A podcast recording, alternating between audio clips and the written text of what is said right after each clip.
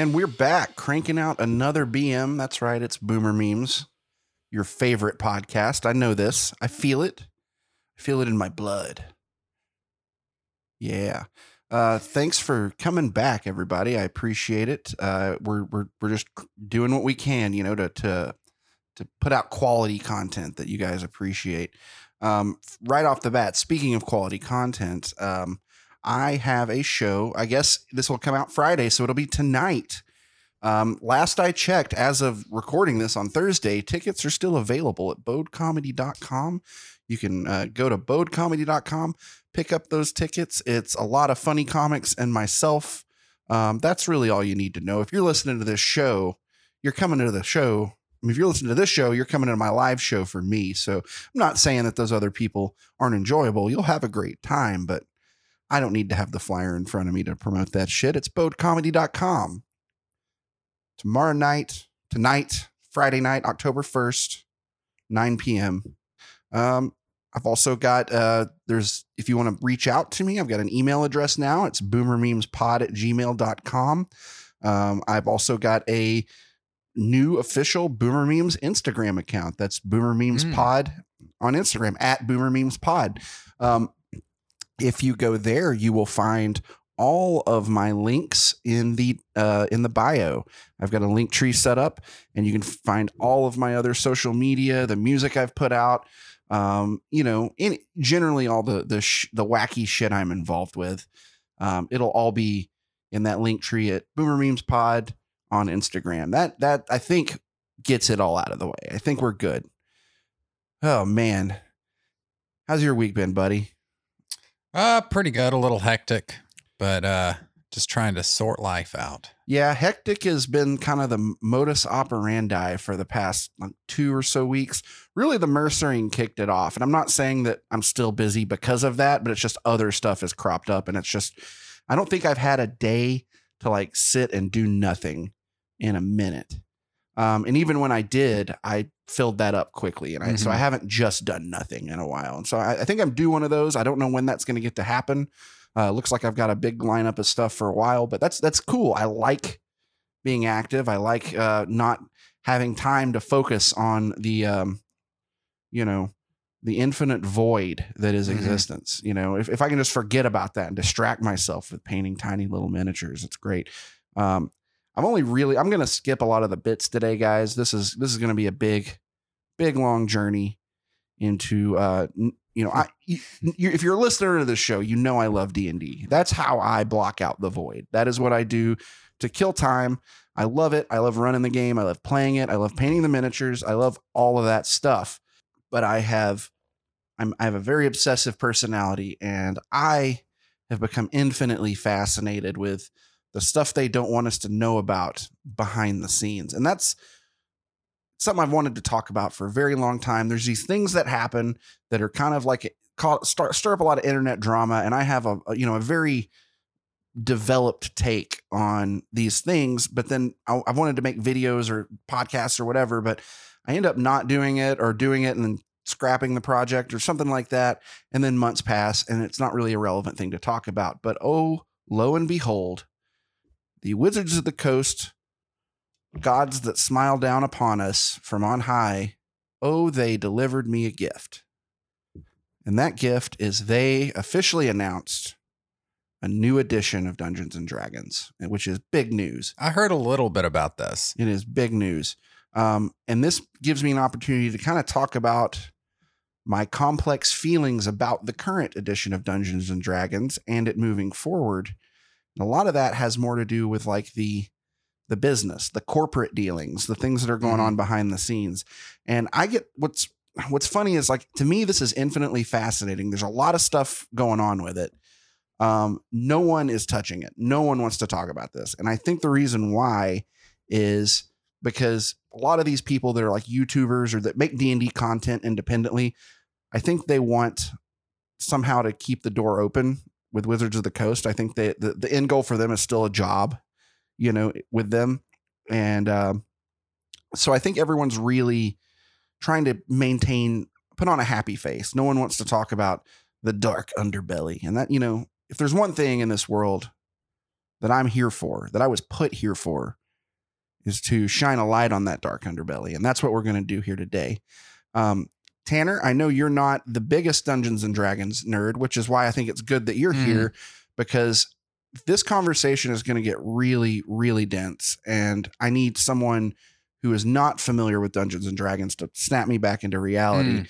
Ask questions if you don't. If I Okay. talk about something that you know, cut me off, and I'll and I'll back up and and, and explain because this is crazy. This might I don't know how long this is going to be. It might be a two parter. It might be a longer Mm. episode. It might be I might be totally overestimating it. It might be a really short episode because I just get it all out. But um yeah, I guess we'll start at the beginning. And I don't mean the beginning of Dungeons and Dragons. That's there's lots of good YouTube videos about the history of Dungeons and Well, Dragons. can I ask a couple like upfront Sure, questions? Sure, yeah, let's do that. Um, so I'm a little. I've dabbled in D and D.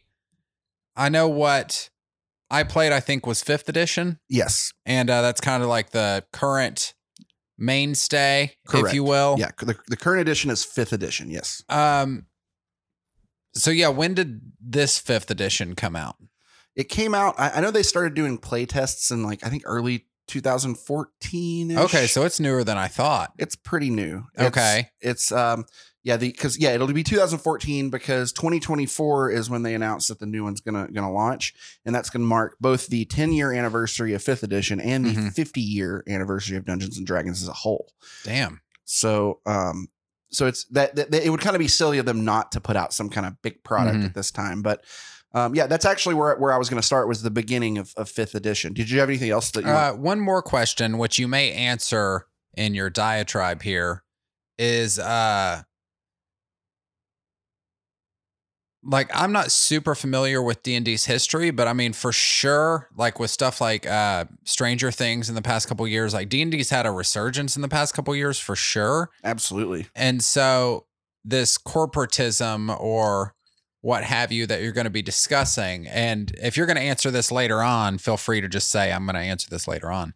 Um, but did this sort of corporate culture around D&D always, So did Wizards of the Coast always have their fist around the throat? so no, and, and actually that's so that's a little. I'll do I guess a real quick rundown of the the overall history of D and D, but I'm not going to Okay. spend a lot of time on it.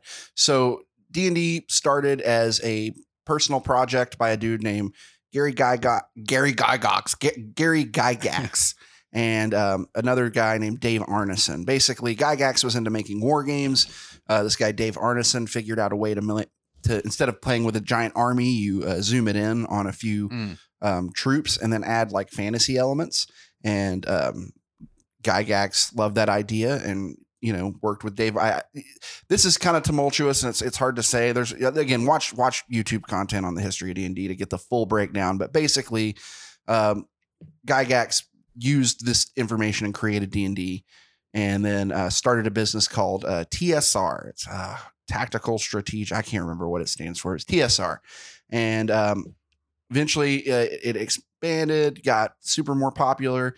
Uh, it kind of he, he partnered up with other people and eventually got pushed out of his own company um, and almost run into the ground. The satanic panic happened. Um, and uh, eventually, basically, TSR was going under. So they sold Mm. the entire IP off to Wizards of the Coast. Wizards of the Coast was a different company, and they're the ones who uh, created Magic the Gathering, the card game. Yeah, and I think they had Pokemon too, didn't they? Yes, yeah. for a while. I don't know if they do anymore, but they did for a while. Um, and they were so they they were in a really good position to buy, you know, Dungeons and Dragons. And so when they bought it, that that was the beginning of what we what was called third edition. Um, and then third edition was ran for a while. They they um, upgraded it to what was called 3.5 after a few years, kind of A as an excuse to sell the books again, Mm. but B because over years of playing, people figured out things that kind of needed to be corrected with it. Mhm. So they they made some edits, some errata, and republished it as 3.5, and that had several years of success. Um, eventually, though, like when a when an edition is out too long and there's too many books to collect and there's too much stuff to to keep track of, um, you usually start to see like it, and usually a new edition really comes when there's like a dip in sales Mhm. when like the player's handbook, the main book you need to play the game, when it drops in sales, that's when they're like, let's do a new one. So people have to buy these books all over again. Um, fourth edition came out right around the time that like um, MMOs were huge. Like everybody was playing World of Warcraft. Uh, D&D was actually losing a lot of its player base because Mhm. MMOs were getting so hugely popular. And so they kind of redesigned D&D to play more like one of those games. And that's people will debate on that. I didn't play 4th edition, so I might be wrong. That's just the impression I get from it Mhm. uh, from what I've heard from people. So that's that's the the history by word of mouth, uh, so to speak of that. But eventually, um, there were some change ups in the company, and they actually did their own revised edition. They did what was called the Essentials um, for fourth edition, which was this kind of same thing where they did like a, a massive edit and rewrite, rebalancing of certain things, um, and then. Uh, but that was kind of too late for that one because that one was a big a big failure, and uh, they started playtesting this thing called D&D Next, which would become 5th edition and it was more of a throwback to classic D&D. Um, they did a few things like there, there's um, they put a focus on this thing called bounded accuracy, which makes like lower target numbers so you're not stacking modifiers and having to hit like target numbers Mhm. of like 38 on a d20, you know. So they they keep all the numbers lower and they instead of modifiers at all they started a thing called uh, advantage and disadvantage i don't know if they started it but it's the first place i ever heard of it and so instead of like saying like okay uh, you're on a hill so you get a plus two you've got the high ground but it's raining so you get a minus one Mhm. um, but you know you're hidden so that's another plus two but they are also hidden uh, they're mostly covered they've got like partial cover so that's a, a minus two so and you have to keep a track of all these different like Mhm. mathematical things to know what your actual target number is at the end. In fifth edition, you just roll 2d20 and keep the higher if you have the advantage in the situation. If overall you have a disadvantage in the situation, you roll 2d20 and you keep the lower one. It is elegant, it is quick, it is perfect. And the whole system is kind of designed with that same sort of like streamlined mentality where they really didn't want you to have to keep up with you know hundreds hun- you know phone book sized tomes of of knowledge to run this game they wanted you to be able to kind of make decisions on the fly. Um, i found this game a little late into it i think around 2015 uh, when it had already been published or maybe even been later maybe in 2000 i think it was 2016 when i when i first started playing it. Um, and i had started with another game called shadowrun um, and i i it's because shadowrun was the game i grew up on that's the one i played when i was younger and um, I had very fond memories of it. But coming back to it and playing the newest edition of Mhm. that wasn't my t- cup of tea. Um, a couple things happened. I ended up reading over. Let's check out the D and D books. I remember playing second edition and not liking it when I was in high school. So I was like, we'll see. And I found that it was just so streamlined, so easy. Like I was guessing what how the rule was going to work before I finished reading the chapter Mm. on it and getting it right most times. Like it just clicked that well. I was like, that makes sense. I fell in love with that system and I ran it. Um, that is sort of the, I guess, the quick rundown of D and D and my relationship with it up to starting, where the story really kicks off, and where the, where, really what I want to get into today. Well, before you start, just to make sure I've got a clear breakdown of like the business of D and D in a nutshell from what you just said, because I'd never thought about it like this. I just thought they were releasing these game books once in a while, and s- that was their main moneymaker. Is like they were basically publishers of books. They, they essentially, so I actually skipped a major step too. I, I'm I'm glad you stopped me. Um, before, like right after Wizards of the Coast bought D and D, you know, like, Yeah. like we said, they had Magic the Gathering, they had Pokemon. There's these huge money makers. They themselves got bought out by Hasbro. Mm. So um, I think th- I think third edition was released before the Hasbro um, buyout, but I think fourth edition was a product of, of Mm. Hasbro. I may be wrong. I may be wrong, but I think that's the way it works. But definitely fifth edition was under the Hasbro Yeah, umbrella. yeah. So that's that's also an important part of this story. Okay. And uh so how I kind of take the modern D&D business model is like hey, we're going to release uh 5th edition or whatever edition. We're basically rebooting the whole thing. So, line up and start buying books. Each book is an adventure and like you've got your core book that tells you the rules and all that. But each book is kind of an adventure that you and your friends can go on Pretty much. they run that into the ground. I don't know, 100 books deep or however far they go. And then, hey, here's sixth edition. Start buying books again. And so that's what I gather is kind of That's pretty The much model. it. Yes. okay. Yeah. Okay. and that's been the model going forward and and people always like so i fifth fifth edition is so incredibly popular. Um, it it blew it's fifth edition of D and D. You you mentioned it early on, but it's D reached this new sort of level of resurgence, and there's a number of reasons why. Stranger Things is definitely one of them, Mhm. um, but it's definitely in a in the public eye more than it has been since the 80s. And um, one of the big big things that really really like they had record sales in 2020 because it's an easy game to play over Zoom Yeah. uh, remote, and so when everyone was locked down, a lot of people started trying D and D out. So that definitely sort of repositioned D and D's importance to. It was always important to Wizards of the Coast, Mhm. but like also you know they've they don't have Pokemon anymore, but Magic's still like their big money maker. D and D was kind of this other thing. You know, it's this legacy title. No one wants to sell the rights to that because you never know. But it no, it wasn't making a lot of money, and then it exploded and it's now making so much money that Big Daddy Hasbro has taken notice. And there's D and D movies. Uh, there's a movie in production. Actually, I think production just wrapped on it, if I'm not mistaken. They're doing a TV show, I think on Amazon or something like that.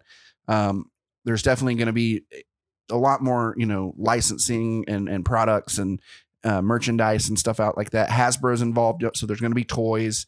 Um, you know, there's already like they uh, they just released like a, a month or two ago, like um D and D uh, branded uh, Dragonfire Nerf guns that are they're just they look like dragons. Sound dope. yeah, they're they're you know it has nothing really to do with D and D itself, but Yeah. uh, you know Nerf is fun. Nerf's cool. Sure, I'm not I'm not you know why not you know I, I have no problem with it, but uh yeah uh no so yeah uh really I guess did you have anything else that you, you were curious of? No, that was pretty much it. I just wanted to clear up a couple things for me and uh, maybe non D and D listeners. Right, Yeah. right. Absolutely.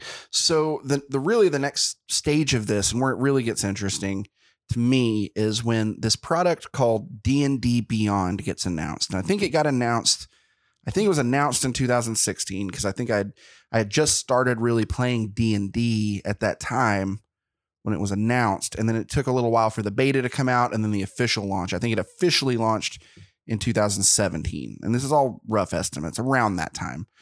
Um, and what D&D Beyond is is a digital resource for the game. So instead of a real book you have to flip through pages where you have to look up rules. If you're if you're unsure of a rule, you know, used to be you had to pause the game, someone would have to find the rule, read it, interpret it, and then the game could go on. And this in combat, which is already already a slow process of, of D&D combat, uh, it would really slow the game down to where like a, single fight could be an entire four hour session. And that just, it, you know, it, it was a problem. It was a problem. Yeah. So digitizing these rules is, is a great idea.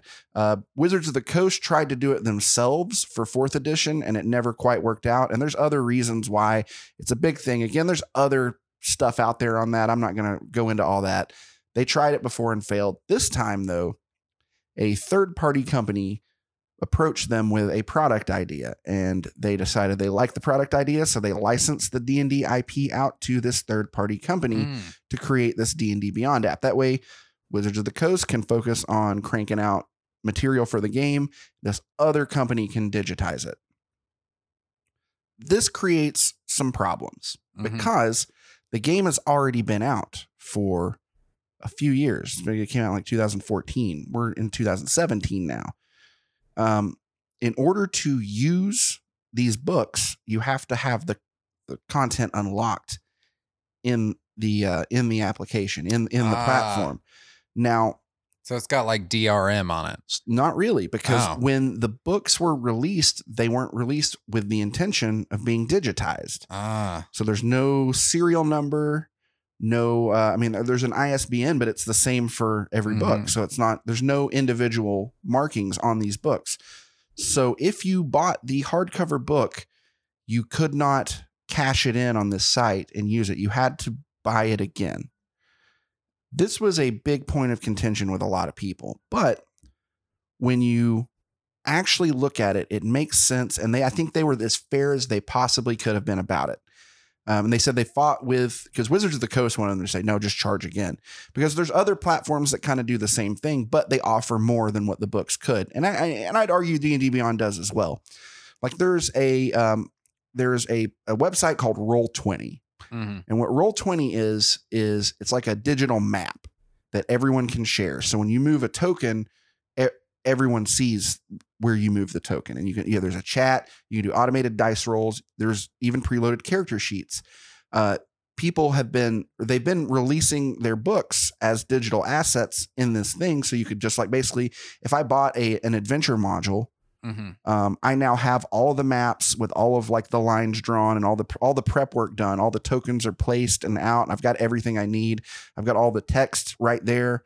Um, it costs in Roll Twenty the exact price of the print copy of the book, but you're also, like I said, Mm. you're getting all these assets, these maps, these tokens. A lot of this extra work is done for you. D&D Beyond was just a character sheet and rules compendium. And it kind of does the same thing but it was more streamlined and and and basically where it was brilliant and it really in my opinion changed the whole game and made the game a, a bajillion times easier to run um, is now instead of having to stop and look up a rule on your sheet there's a little link like when you have like a spell and you forget what the spell does you can just click it and a little side panel opens and it has the exact text from the book Um, yeah, that's handy as fuck. yeah, and so it, like you almost never have to stop and look stuff up. It's it's Mhm. fantastic. It tracks your hit points. It tracks all your stats. Um, it is not perfect, and it's still not perfect. They haven't got every feature in the game implemented, but you have to think when you're dealing with a text-based game that you just read text from a book, you don't really have to worry so much about rules overlapping with each other. But when you're Mhm. writing code, you really do. Mhm. And so it's they there, it's this constant juggling of setting up these systems, getting everything caught up, and then D and D releases a new book with new systems that they then have to go in and reorganize the entire like Mhm. database from the ground up because of the new way stuff is calculated. Um, they like re like so there's in D and D, your character has a job, and that job is your class. That's what they call it. Like you're a fighter, a magic user, all those kinds of things. That's that's kind of what your class is. And then there's subclasses. So you're you're if you're a fighter, there's different kinds of fighters you can be. Um, one of the most iconic, I guess, the most um, baseline default subclasses for the cleric, who's like the holy priest, typically the healer. The white mage is is uh, you know if you're familiar with Final Fantasy, Yeah, yeah, yeah. um, they're the healer. Their their subclasses are called divine domains because that's the type of god they worship, and life is the kind of default for clerics. It is like uh, it's the free one you get in the basic rules, um, and that didn't work correctly on the digital sheet until like this year. So things are slow, and there's all there's always things in development, new features they're going to add. Actually, when it first launched, it was pretty lackluster. It was like you got these sort of web page layout versions of the books. They weren't like e-reader style, and they Mhm. weren't like PDFs. It was just a sort of a web page with all the text, and you could click on stuff that interlinked, and it was cool.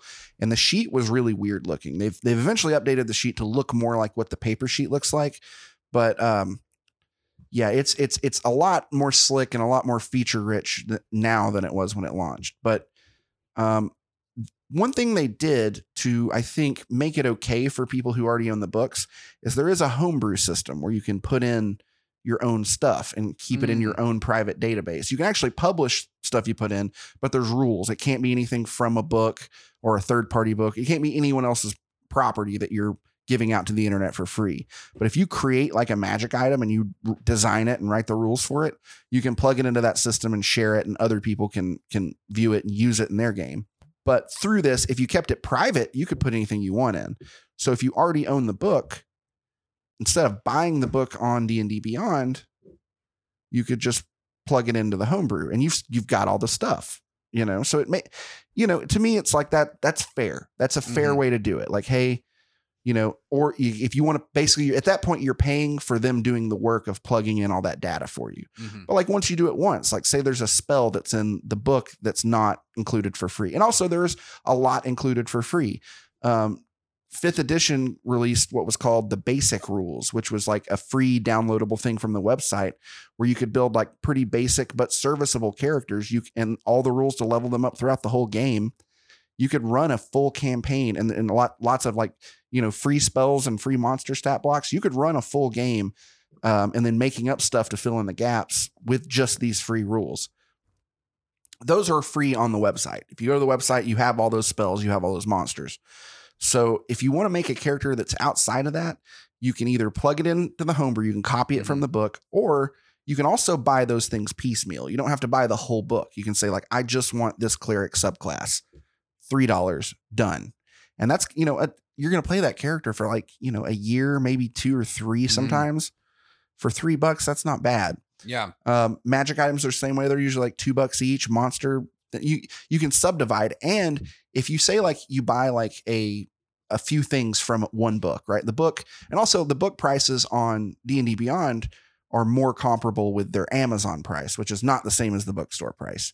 You go to a bookstore and you buy a physical book, it's going to be 50, 60 bucks. hmm You go to Amazon, it's 20 to 30.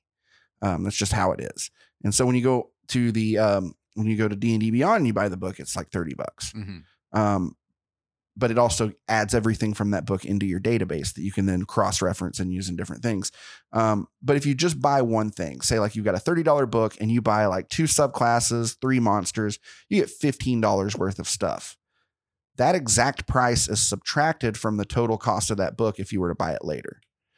If you buy enough Okay. yeah, if you buy enough stuff that equals the cost of the book, you just get the book. They give you everything else. I think that's as fair as you can make it. Yeah, that's pretty fucking fair. And they're not allowed to come up with their own system to honor the books because it's not their property. It's Wizards of the Coast's property. So they have to do these sort of things where it's like we don't know, you know, we we have an obligation to our licensor, you know, the person who owns Mhm. the stuff that we're selling. We can't just give it away for free. hmm Um, and this at the same token, like people are like, why don't the books come bundled with like a code to download stuff? Well, they do actually. They tried to make that happen. Uh, there's a few sealed box products, like uh there's an essentials kit where if you buy that because it's a sealed box, there is a code, and you get the you get the you know the adventure for free on D and D Beyond, and there's a, a coupon for uh, fifty percent off of the player's handbook, so you get it for fifteen bucks. Okay. So, but on a book that you can go to uh, into a bookstore and open and read through, Mhm. like if they did a scratch off, people would just do that in the store and scan it and then go home and Mhm. plug it in or do it right there from their phone and cash it in. hmm So they there's not really a way to do it other than that. hmm So I think it's fair. I've always thought it's fair. It got a lot of flack from other people, and this is actually the more important point that's going to really tie it the whole story together. Another point people got really upset about is they would say that well, if if your whole collection is digital and it's all on this website and you can't like access it offline, which they've kind of corrected that now, although there's some caveats there because there's an app now and you can you have to download stuff to your phone. So, but then apps, you know how apps are like Mhm. they don't they're not reliable after a certain point. But so so it's weird. But you can't access it all offline now. But so oh, people were upset. They said that if uh if it's all digital like that and it's all online, what happens when the servers go dark?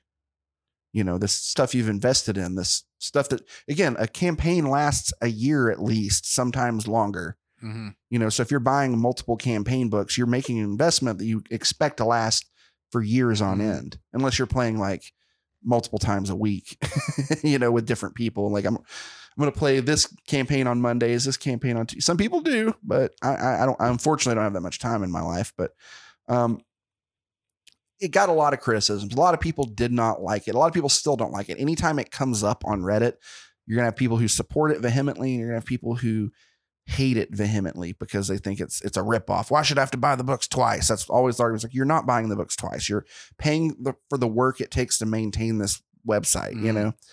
But anyway, that's what D and D Beyond is. Um, man, this may actually not take as long. Well, no, we're 30, 30 minutes in. I didn't realize that. All right. So yeah, this is a good uh, halfway point. I'm going to take a little break to sippy sip my drink. This is our intermission. Freshen up. Just want to say thanks to everybody who's made it this far. this is this is some real nerd shit, and it's about to get worse because we're we're about to get into the conspiracy part of it. From a uh, non D and D person, it's pretty interesting. So I think it's fascinating. Yeah. I think this whole, especially once we start getting into like weird speculation and hearsay and stuff. So, an important thing to note about D and D Beyond is I feel like they've always operated in good faith. They started as a company that had there was a reason to, to be dubious of them, to suspect them, uh, because they were owned by a company called Curse. Curse previously made their they were known for making like they didn't even make games they made game mods specifically world of warcraft mods Mhm. like if you if you play world of warcraft there's other little programs you can run that will do it'll help automate the game for you like uh, i remember i used to when i played there was like a, a compass that would point to where you go to for your next you know mission or your next objective or whatever. So instead of having to find it and wander there on the map you could actually just have a constant guide. It helped. It was nice. Um, they did stuff like that and, Mhm. and, and would make products like that. And it, they did they were really good at it. It it made i think they, they if they weren't the number one for that they were up there. Um, one of the guys who worked there pitched this idea to his boss. He became the product lead who then pitched it to um, Watsy. They signed up. Watsy, by the way, I should explain this. Watsy is Wizards of the Coast. W O T C. The that everyone just says Watsy because it's easier than saying Wizards of the Coast. So if I ever say Watsy, that's what I mean. So Watsy decided that they liked it, so they picked it up. We already covered that. This guy who was the product lead, who who was the original guy who pitched it, he was kind of the face of this company, and he would do weekly dev updates. Those dev updates still happen. Um, I watched the one today, and we'll get into that one. But uh, basically, it, it was a point where they could talk about like the roadmap. They would say like, here is, you know, what here's the new stuff out now that's since the last time we talked. Here is the stuff we're working on, and here is our long term kind of vision. And then um, sometimes there would be other weird things they would do, like skits or something, but that was rare. Usually it was just that, and then you know, 30 minutes of all that stuff, and then 30 minutes of straight Q and A with the chat, and you get a lot of, of behind the scenes information. It uh, it was really cool. It was re- it, they felt very transparent. I felt like I was giving my money to a business I believed in. I felt like it was a product that was good. I used it. I loved it. It was awesome.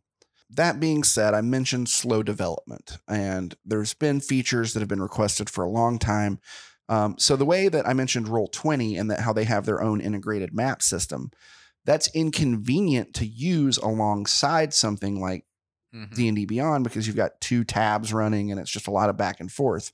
Whereas Roll20 has their own integrated character sheets, sometimes it's easier just to use that. Now, there are people who did third party stuff, like did Chrome extensions or browser extensions in general, that would load that data into Roll20. And that was super neat. That's still, people still use that. Um, it's called Beyond 20. It's cool. If you should check it out. Uh, maybe you may not want to after I'm done with this, but uh, yeah. So he was very transparent. He he gave a lot of people a lot of reassurance on things. You felt like you felt like our friend, you know. I, I could watch that, and also the the the lore was they would give out the legendary bundle, which is the bundle of everything they've released so far on the site. If you win that, you you know, and every time a new product comes out, that becomes more valuable. So Mhm. it's but they they give them out every time. So if you win a legendary bundle, you now have access to everything unlocked on the site. Um, a lot of people wanted there to. Th- th- this is another thing I wanted to bring up. A lot of people wanted there to be a subscription model. Um, I don't like that because I like the idea that if I buy it, I have it. Same, yeah. you know, a book costs thirty dollars, but if I'm paying, you know, five dollars a month or however many dollars a month for everything, hmm and there is a subscription. I should talk about that too. But um, if I if I'm paying like you know however much for access to everything, well, a I'm not going to use everything, and you know after so many months, it's more expensive than if I had bought what I am using individually. So I'd rather I like the system as it is, hmm especially with the piecemeal aspect. If I want to make a character, I might spend ten bucks, and that's a character I get to enjoy for the next year. You know. Um, they do have a sus- subscription model that's a little different. Um, they have the cheap one called the hero tier, and if you pay for that, you have unlimited character slots. The free version, you only have five or six. I think they expanded it during the pandemic, and I don't know if they've ever dialed it back down. It might be as many as 10 or 12 now. I don't know. But the free one is limited, and you see ads for products, usually other D&D products. If you pay for the heroic tier, the heroic tier, the heroic tier, it's, it's essentially the player tier. You get unlimited character slots and you don't see ads anymore. Um, there is the um, oh, I want to I think I want to say it's I, th- I th- think it might be the mythic tier, but I think I might be thinking of the Hero Quest Kickstarter. But there's a higher tier. This is essentially the Game Master tier. If you pay for this, you get the same unlimited character slots, same no ads.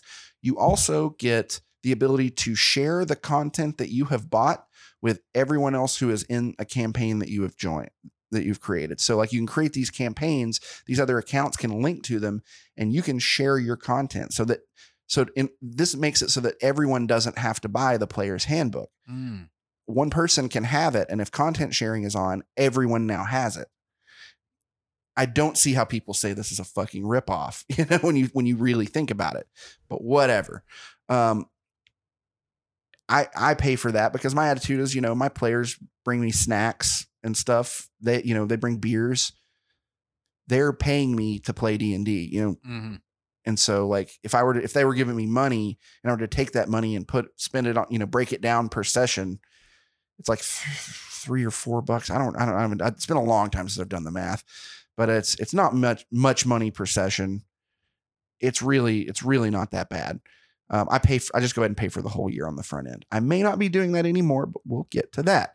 Um, so Adam was the main guy. He did the dev update. There was a like a social media manager who was like in charge of all the message boards and and like did all ran all the chats and stuff.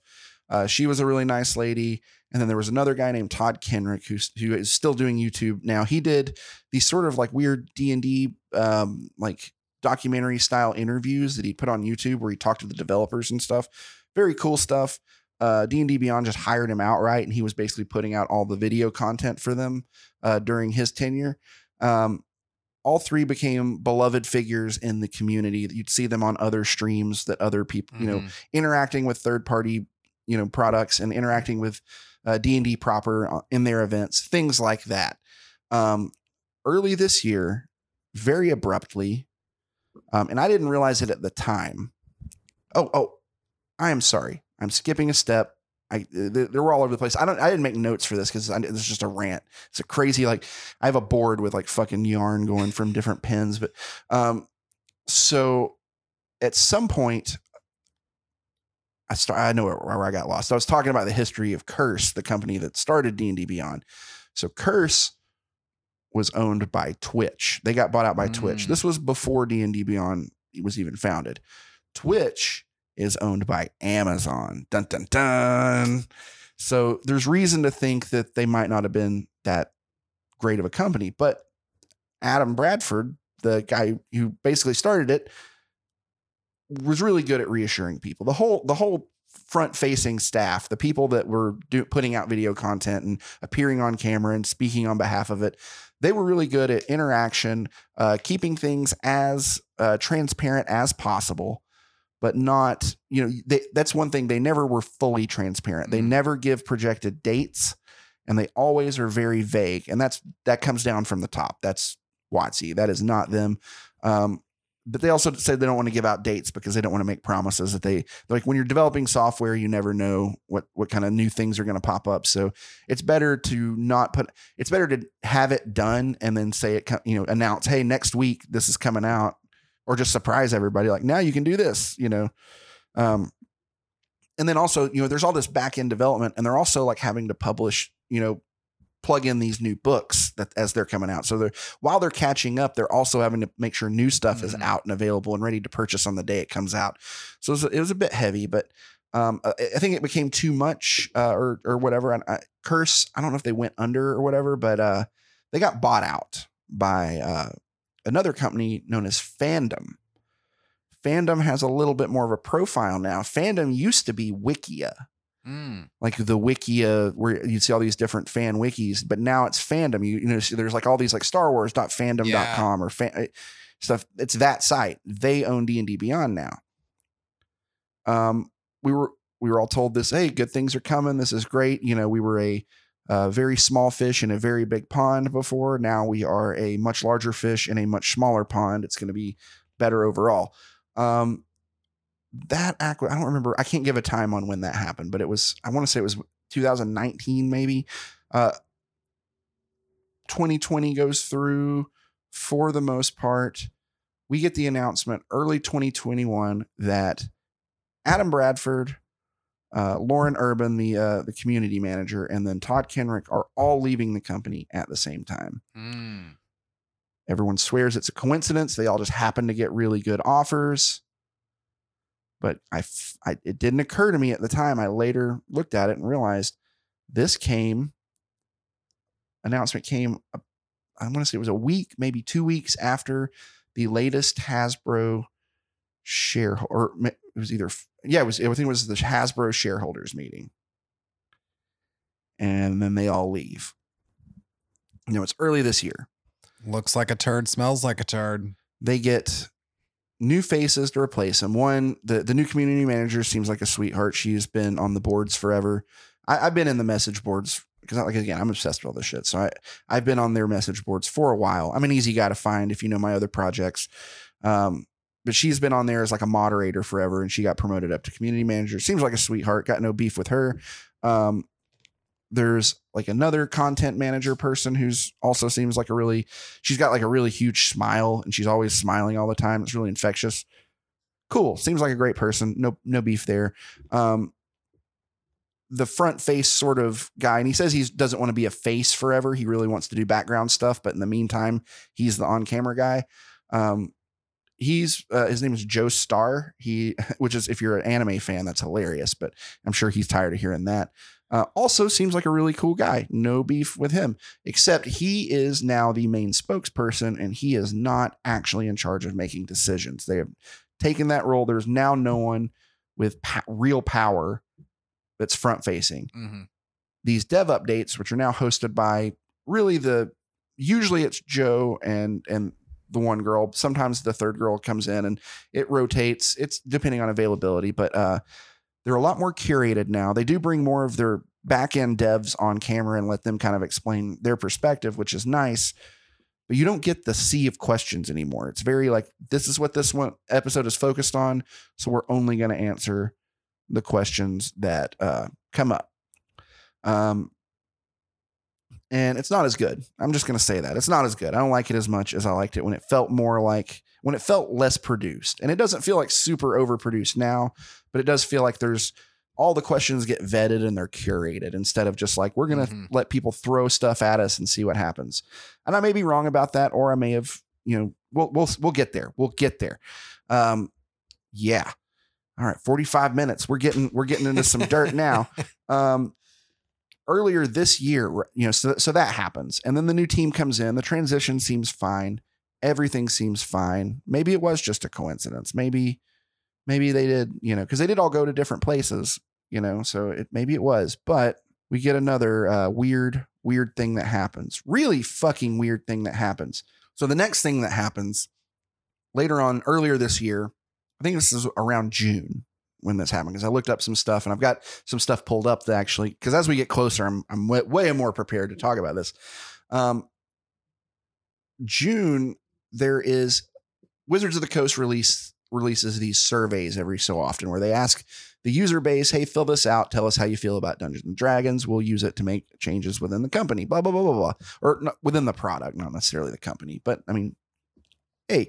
So anyway, uh, I didn't actually fill out this one. I heard it was really long, um, but then when people were filling it out, they said that there were a lot of weird questions about digital products, and there were, um, and then certain people reported, and it was enough to to take it seriously. The video itself never leaked, but certain people said that after taking the survey, they were given a weird prompt, like it was like an NDA almost, like saying like, "Hey."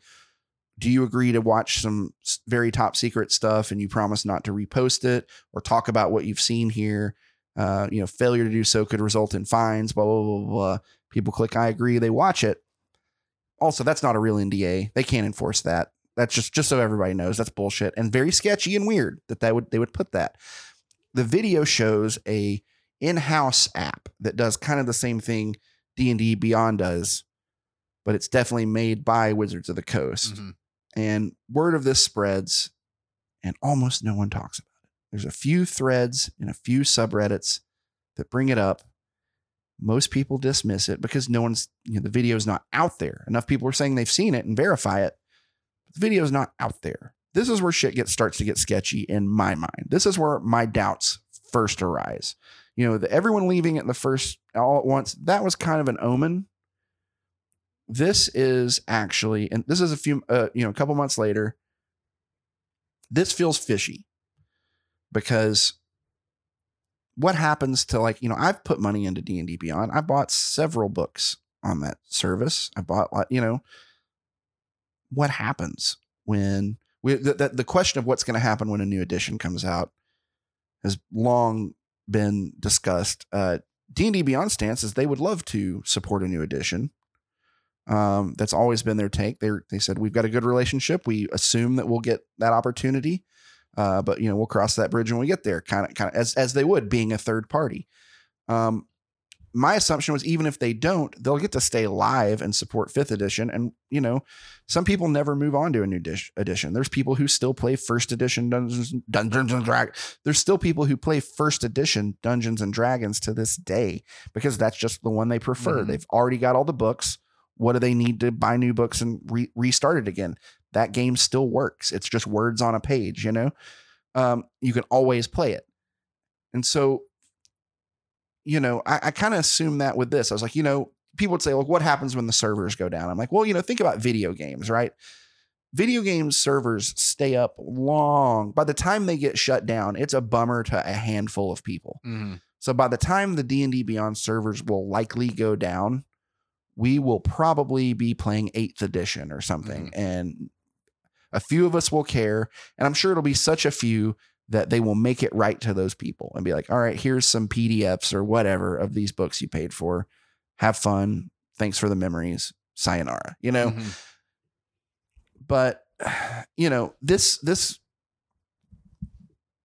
this was weird to me and, and, and it was more weird again the radio silence across the board no one none of the youtubers like brought it up or, or talked about it i think maybe nerd immersion might have he's like the most d&d news kind of guy Mhm. but I don't, I don't, I kind of think he glossed over it too. Um, the best, the one thing that really kind of stuck out to me was the stuff I saw on Reddit, and it's in a certain subreddit. I don't want to say it because I don't want people to go find because there are names that you can find. Um, it's from a while ago, so you'd have to do some digging, and maybe some of you will. I don't, if anyone even cares and is listening to this at this point. Um, there was a post, and it wasn't deleted when I first saw it, but it's definitely deleted account now. So that's fishy, but it says, so an anonymous source told me that WotC is making an online tabletop slash character sheet subscription service with both PC and mobile apps. Was described as similar to D&D Beyond slash Roll20, but much better. Now, grain of salt territory. This is hearsay. An anonymous source told me, and from a now deleted account. So great, very, very grain of salt stuff. Uh, but still, I think worthy of discussion. And you don't see any chatter. Uh, but you go down a few uh, more comments. There's a lot of people saying there's no way because this whole discussion is about that video. Um, but then you get one guy who says it is very far in the works. Underneath, uh, oh no, someone else says there's no way Wizards release their own d&d beyond D and D Beyond. Beyond is official and too much integrated in culture plus its performance. Okay, whatever.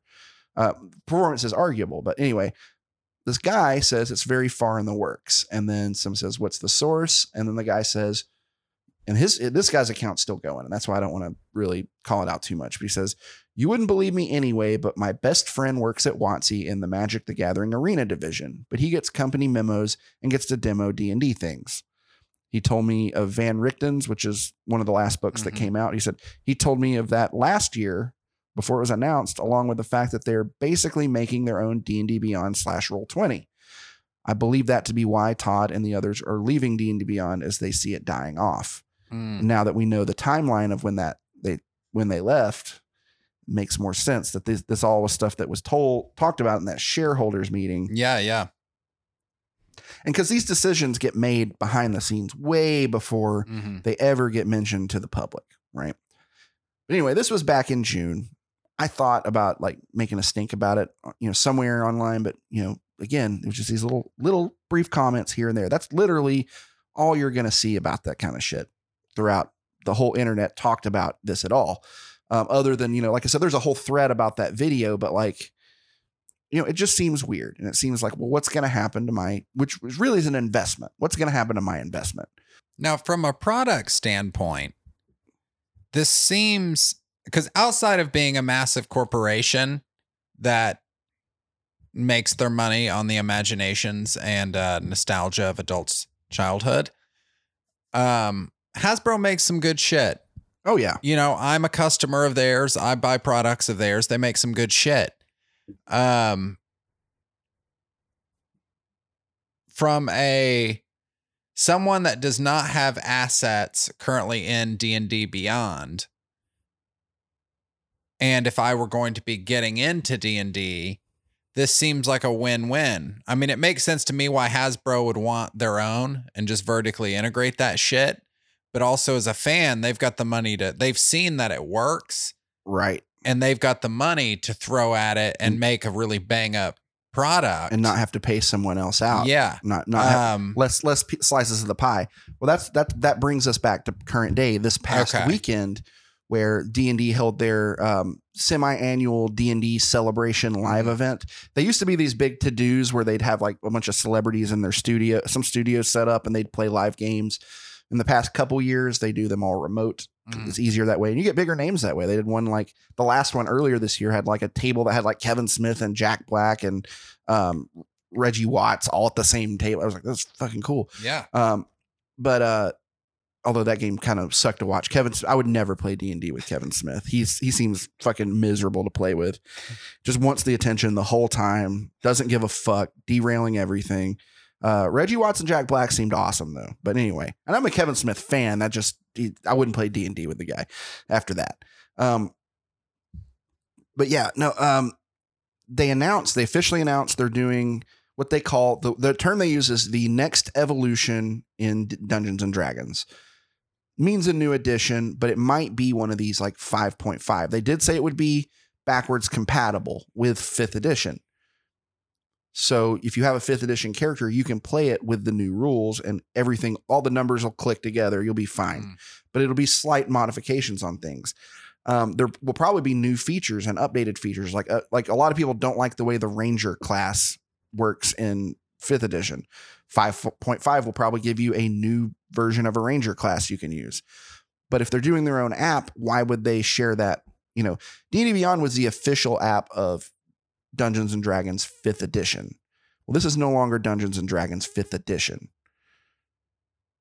So it just it seems like that and, and, and you know i prepared this i prepared i prepared to be really upset because i expected radio silence because here's the thing if d&d beyond is about to become a basically obsolete product or a secondary market product i think they have a responsibility to let their customers know because a campaign takes years to finish sometimes you're buying when you buy a, a campaign module an adventure book you are investing in at least a year of time if I buy, if they let me buy 10 years worth of Mhm. adventures from them, and then eh, without any sort of warning that, hey, you better play these by this date, that's kind of, that's kind of seems a little unethical to me.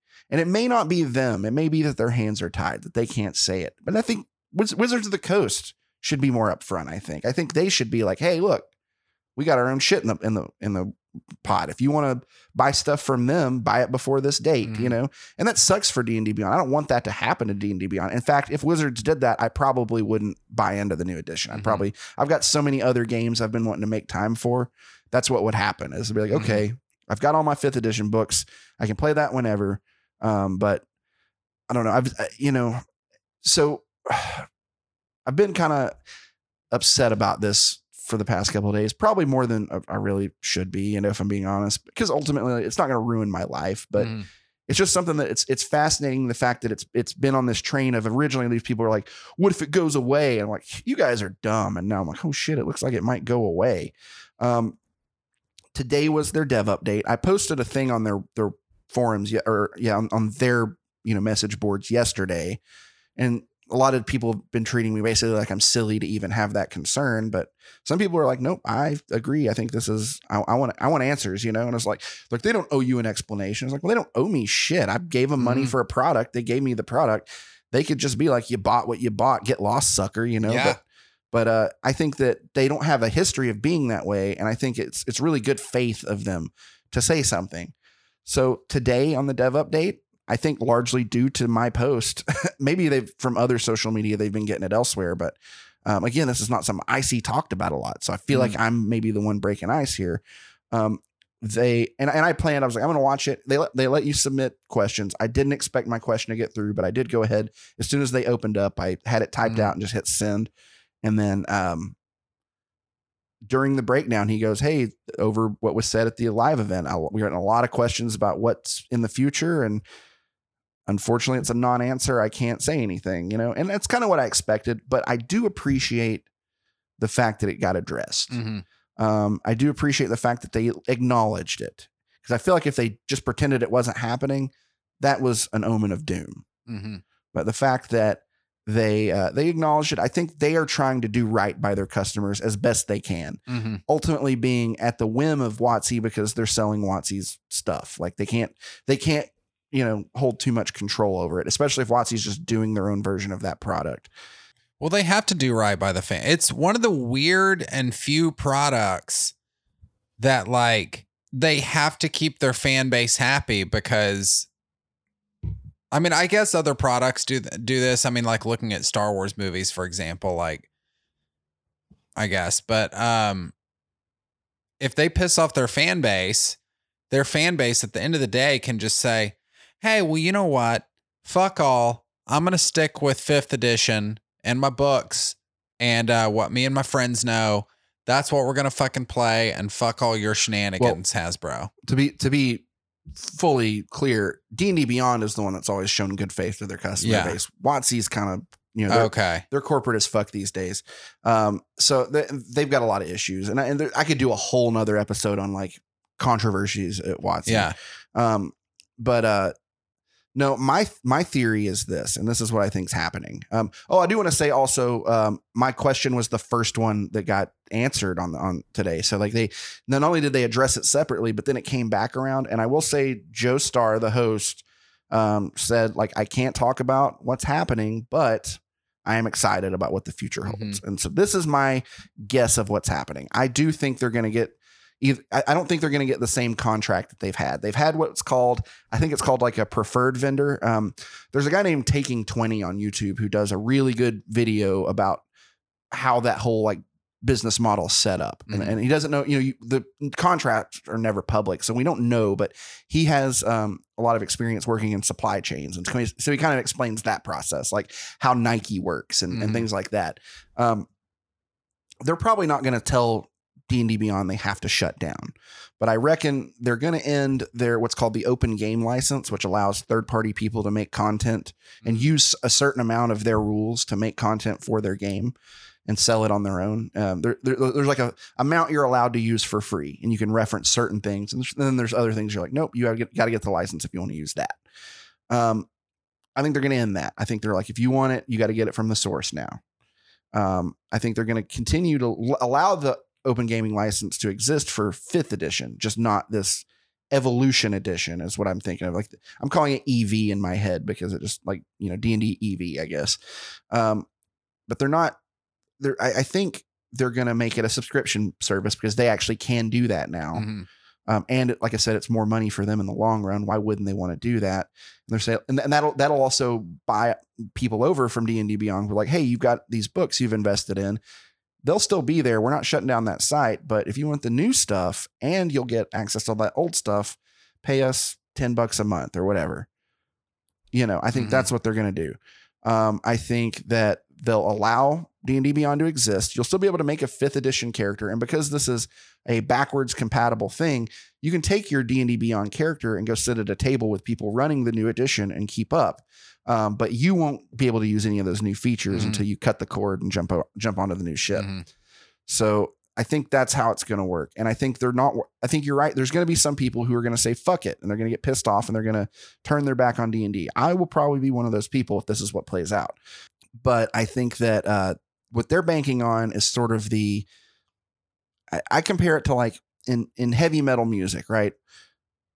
Bands who tend to be exceptionally popular heavy metal bands will eventually start to soften their sound and Mm, start playing more of a hard rock. mm, And the fan base gets upset and says that you turned your back on the people who got you here. Fuck you. But because they're now po- hard rock and they get radio play and they play on bigger shows, festivals, and things like that on TV, all that stuff, their fan base has exponentially grown. And so they don't give a fuck about the few thousand they lost selling out. They're now sold out and they've got millions of fans. Maroon Five. yeah, yeah. I don't I don't remember their metal days, but They weren't metal, but it was the same sort of thing where like their first album was like this, like Yeah, they were they were more like alt rock when they Uh, started, yeah, and then now they're just yeah. kind of straight pop rock, right? yeah, it's just straight up poppy rock. Like Yeah, I mean, there's a billion stories about that kind of thing happening, but um, I think that D and D now, because of that explosion of popularity, again, largely due to D and D Beyond existing, making it easy to play online. mhm. um, you know, that's allowing now they've got a movie deal. They've got, you know, t- t- at least one TV show, maybe more. I, I- my guess is they're going to do like an adult live action show and they'll probably do like a more childy, you know, Adventure Time or something style one for kids or something. straight up like a Black Mirror. Each episode's a little different. They could do that. Um, Is people with tend to like, like- medieval fantasy, or give us each season like a, um American Horror Story or yeah, something. people really like long drawn out D and D stories, so I, I think they're really going to lean into Mhm. that with the TV show. But I bet the movies might be more Mhm. more uh, pocket sort of stuff. We'll Mhm. see. It depends on what makes money. Um, but uh, I think they're banking on the fact that I think they they don't think that their boom is done yet, and I think they think that they can afford to lose a few pissed off people who blew money on D and D Beyond Mhm. and uh, you know it sucks. I'm I'm I D and D was my favorite thing for a while, and now it's Mhm. like role playing games are my favorite thing. So it's it's it's sort of they they Metallica'd it on me, Mhm. but Well, and it's something we gripe about a little more on in chaos, but uh like corporations don't give a fuck anymore. It's like I know so many Nintendo fans, which this is why I quit buying Nintendo's products. Had a Wii, that was the last one I had. I think they make great games. Do I want to buy those games uh every single time those same games every time a new console comes out? Like Nintendo tested like a like hey, if you're part of the Nintendo Play Club or whatever it is, you can play Super Mario Kart on the SNES or Super Mario World from you can play it forever. But I think that went under and it's like yeah, I bought some old retro games, Super Mario games on the Wii that didn't carry over to Wii U, which is one of the reasons I didn't buy the Wii U or the uh the one after that, like the one that's out now, the Switch. And it's like, what's the point? Like, so I get where the fans come from. It's like, how many times you want me to buy this shit? Well, that's why I've really started to get into the indie scene more, and like what's what's really called like the OSR scene, the old school Renaissance, where it's new games that take old design concepts and then rewrite Mhm. them with newer sort of terminology and and like really organization because a lot of those early games were a mess. But like you know, you played Mothership with me. yeah, yeah. That game is a the, the books are stacked over there. They're little like you know um, digest size magazines. They're not even like books, and they cost like fit. You know, each book is like fifteen bucks. And you know it's it's very rules light. You don't need to reference tomes of of information. It gives you everything you need to run. You know, hours and hours and hours of stuff. I've got you know uh, Merc Borge, which is the yellow book right there. We, we played that. That's how you pronounce that. Merc Borge. Mark Borg. I think I'm getting that right. I, I thought not. it was Morkborg. It looks like Morkborg, but it's I think they're from Sweden, so it's Mörkborg. It means dark fort, but uh, it's super duper rules light. But it's you know we played it. It's fun. Um, so you don't need like that. I think that's the thing is like tying yourself down to these digital assets while they're super convenient for the chunkier games with a lot more going on. They're very they almost mystify the game. Like it's like you think about it like this. Like back when I was growing up in the in the early 80s, if an appliance broke, we knew someone who could fix it. Like if mm-hmm. your washer or dryer broke or your TV broke, we knew someone would fix it. Now, my TV breaks. Guess we're throwing that away and we're gonna go buy another one. Like because it's just a it's the cost of getting a TV repaired is is almost as much as Mhm. buying a new TV, and you might as well upgrade while you're at it.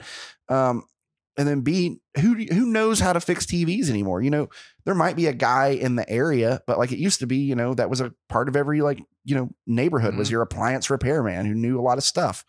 Um, and, and you see the same thing in the digitization of these rules, where a lot of people they, become familiar enough to play the game and they can use the sheet and, and navigate the sheet, but they don't know why their numbers are what they are. They don't know why their stats are what they are. Mhm. They just know that's what it is and that's what I want it to be. Like they don't they don't understand how it's all calculated. Whereas when you do it on on paper, you learn that. And by learning that, you learn more of how the game works and you, you're able to jive with it better. And so I think there's almost like the same way you were saying that you don't want all, like, you know, a new Wii to have to buy the same game again. Well, don't, you know, lot- a lot of people collect cartridges now. Cartridges actually have gone way up in value over the past few years, but Oh yeah. but you know, these books, as long as I don't, you know, they don't get damaged, they'll last forever. We can play well into, you know, off of one little book like uh, Merkborge, we can play it. You know, I can I can invent new shit for it all the time, which Mm. is what D and D encourages you to do anyway. So that is pretty much, I think, going to cover it. I think I, I got everything out that I wanted to say. It's it, like I said, it was a big journey and it was a big nerdy journey, but I think the whole thing's been pretty fascinating. Um, I'm curious to see what happens. Um, do you have any final questions? No, man, you covered it, and like, uh it was actually pretty interesting, to be honest. Yeah, well, Yeah. You know, like I said, it's it's, it's business and finance, Mhm. which is like like like kind of like you mentioned is, is pretty close to the other show, but Mhm. it's I don't know that we could dedicate an hour to this on the other show. so well, and it's just like it's at the end of the day, it's the commodification of fun. At the end of the day, and that's what Hasbro does is they repackage our nostalgia, our childhood. Um, it's becoming more and more apparent that like I I don't know how their corporate structure is, but they've got like some division that's like adult toys now, and not in the sexual sense, Right, but like- like collectibles. yeah, and and not even collectibles like I mean, we all remember we had an uncle or something that had like model planes or something on a shelf. Not like that, but like actual like these are posable action figure collectibles for adults.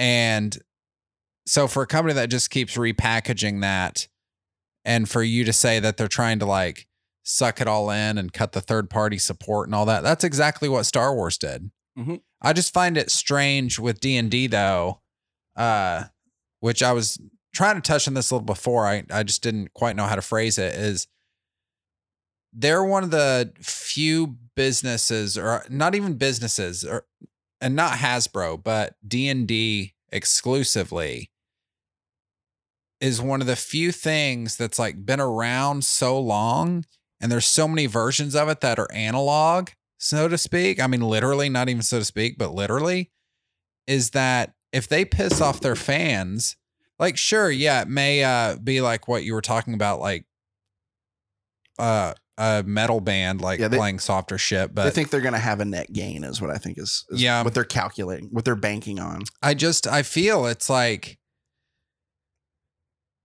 if you alienate your fans, which you're walking such a tightrope with D and D, I feel if you alienate those fans and piss them off, they'll keep playing your game, but they're not going to play any new shit.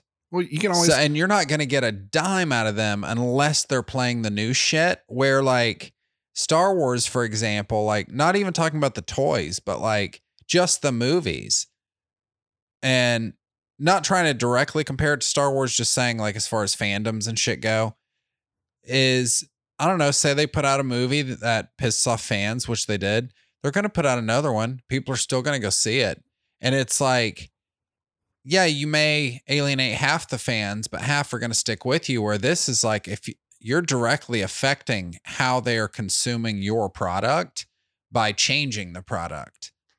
And I don't, that's interesting to me. well it's kind of it's kind of a disney plus situation i think where it's like you know prior to disney plus all of the content that's now collected under disney plus was spread out across multiple Mhm. platforms you'd get some marvel content on netflix you'd get like some other marvel content on hulu you know things like that and then they start disney plus um, you know, they still have to wait for some contracts to run out. Mhm. So for, for a while, you can still watch these things on these other platforms, but um, eventually they all get folded under the same umbrella. And I think that's what we'll see. Is I think it's you know it's going to be friendly and like oh no we're we're this this is an atmosphere to help each other. Like I almost I almost bet that they're. I mean, my best case scenario is that that I'm freaking out over nothing and they're working with D and D Mhm. Beyond on these new tools that and it's going to be like you know maybe different like pricing structures whereas like with d&d beyond you can you know we, we are going to support the new edition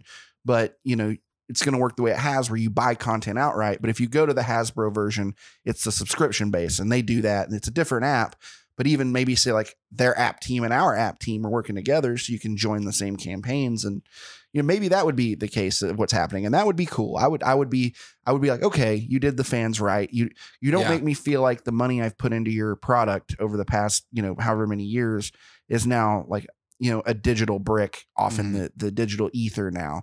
Um, and like I said, I don't think it's going away. I think they'll keep the site up for a while, but like the fact that if it was a whole new edition, even if it was just like Mhm. non backwards compatible, just sixth edition of Dungeons and Dragons, I would be more cool with that than saying like we're not going to carry it over into D and D Beyond, but the fifth edition stuff will stay. That'd be fine. I'd be like, okay, cool. I've got D and D Beyond. I've got D and D fifth edition. As long as the sites are going and people are using it and playing it, I'm happy. You know. Mhm. Um, but the fact that this is a like a sort of a 5.5 is kind of what a lot of the internet's calling it. Um, all they really said is it's the next evolution. So we don't know what that means. They're- I don't think they're going to call it 5.5. I think the 3.5 was the end of that. And then, like I said, for the, you know, fourth edition, that was the essentials line. And so this will be something like that. Like maybe like it's the 50th anniversary. So they'll call it the gold edition or something like Mm. that, you know, so, something like that. Uh, so you'll play D and D gold. And if, if that, if, if, if you, the only way to play that is to, you know, drink from their well, you know, which you're already double dipping because they they make the product and they get to sell it, you know, in the first place, but then not give that to their partners who helped them get there, that I'll feel really betrayed. I'll feel like they fucking sold out. Even though I mean they've sold out a long time ago.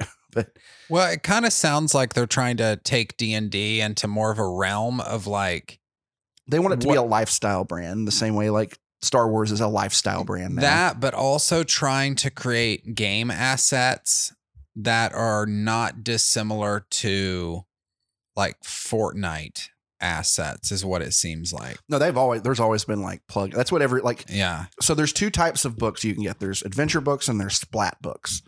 Um, and, and then there's the core. The core book is the main game rules. The adventure books are like things you can do and go on adventures and like story hooks. Um, splat books are new rules and, and Mhm. add-ons. Like DLC is essentially Mm. the way to think of it. Like, um, you know, there's a book called Xanathar's Guide to Everything for fifth edition, and it's got new subclasses and I think a couple new races and new rules for traps and things like that. So Mhm. you get that stuff too. Um, and usually you can tell about the end of an edition when there is a compendium book that comes out that's like, hey, let's just put it all together for people who didn't buy all these other books to now, you know, get it all in one place. And sure enough, they did announce they're doing a book that's got like all of the monster stat blocks from basically all of the adventures and other books that they've put out. And then uh that aren't in the monster manual, which is the main monster book. And then it's also going to have all the extra races and it's all just Mhm. collected together. And it's like, and they also said like these will more reflect the changes that are coming in 5.5. So, or 5.5. So, what, you know, I, it's it you, at this point it's all speculation. It just looks it looks real bad. It looks real bad if you're a fan. If you're an like I said, I consider myself an investor. You know, because you you spend money on things that you anticipate will last you a long time, mm. and when you find out that you're going to get cheated out of mm-hmm. it before you even get to use it, and I may not, but it feels like that. It feels like they're like without some real reassurance. Which I feel like I got a taste of today when the, the guy said he was excited. But oh, oh so what I think is going to happen is once D and D Beyond, if they're no longer a preferred partner, that will free them up to do other things. Like Mhm. they've previously not been allowed to host like third party content, like the, some of this other stuff that people have written under the open gaming license. I think that'll open up and they'll get to sell that stuff now. So that's good for them. That's more you know storefront things, more merchandise that they can move. That again, if if the new edition is backwards compatible, it's stuff you can use you just can't use it with the official 5.5 stuff. Like that's the that's the thing that sucks. Like you can't mix that in unless you do do it over there. But I don't know. But then maybe they'll even be able to like digitize some other games and do like we're Mhm. gonna do like a America Borge Beyond, you know, or something like that. Um, that'd be cool. That probably wouldn't take long if somebody wanted to do something like that. I'm not a programmer, but you know. Um, I'm gonna wrap it up. I'm tr- I'm trying to get down to JJ's and do some comedy tonight. So um, let's call it. We've been we've been going at this for a bit. Um, I'll do one more final plug on everything. Um, Friday, October 1st, uh, the day this episode comes out. So tonight, go ahead and get your tickets for my uh, my next comedy show. It's going to be at the Bode Hotel. Go to bodecomedy.com. Get those tickets. They're $10. Um, if you get there at 8, there's a late happy hour that goes from 8 to 9. The show starts at 9. It's going to be an awesome time. I, I'm really excited to get out see you guys. These shows do sell out. Um, they're not sold out yet. Um, typically, I, I found out they all tend to sell out that last day. Mm-hmm. So like, and that's when most of the tickets move, and usually they'll be gone by that afternoon. Th- this one's already about half sold out. So this one's probably gonna. You gotta, you know, this is gonna go live. I think pretty early in the morning. Check check as soon as you're you you hear this and buy them now. Like go ahead and do that. Don't wait. I'll get them at lunch. Now you probably won't get them at lunch. Is is what I'm saying. Does the ticket include a drink or anything? I think it includes one drink. I think That's it does. pretty cool. So uh so that's also cool. It's they're going to help you get your buzz on um with with a, with a uh with a ticket purchase. Um also you can uh check me out on uh the other podcasts. I'm on this week's episode of Brew Chat, so if you go listen to the newest Mhm. Brew Chat, I'm on there. It was a real good episode. Went up today. a lot of rambling. I Well, got, yesterday. I got pretty pretty darn drunk and uh, rambled on quite a bit as I'm wont to do. Um, and then also every uh, like Monday we we put out a new in Chaos We Trust where I talk about uh, with with you and with Andrew we talk about um, the world on fire. That's the best way I know to describe yeah, it. that's pretty much it. It is the world on fire uh, in chaos we trust. So check all that stuff out. Links to all that is in my link tree at uh, Boomer Memes Pod on Instagram, and you can also find me on uh, on Twitter at I am Sharp Official. That's the letter I, the letter M for Ian Matthew Sharp with no E, sharp like a katana. Official. I am Sharp Official on Twitter. I, feel like it takes way too much to spell that out. But anyway, uh, that also you can get there from my link tree. My link tree is also there. Whatever your preferred poison is that you want me in your life from, you can go there. Um, thanks, guys. This has been Boomer Memes. Uh, we'll see you next time.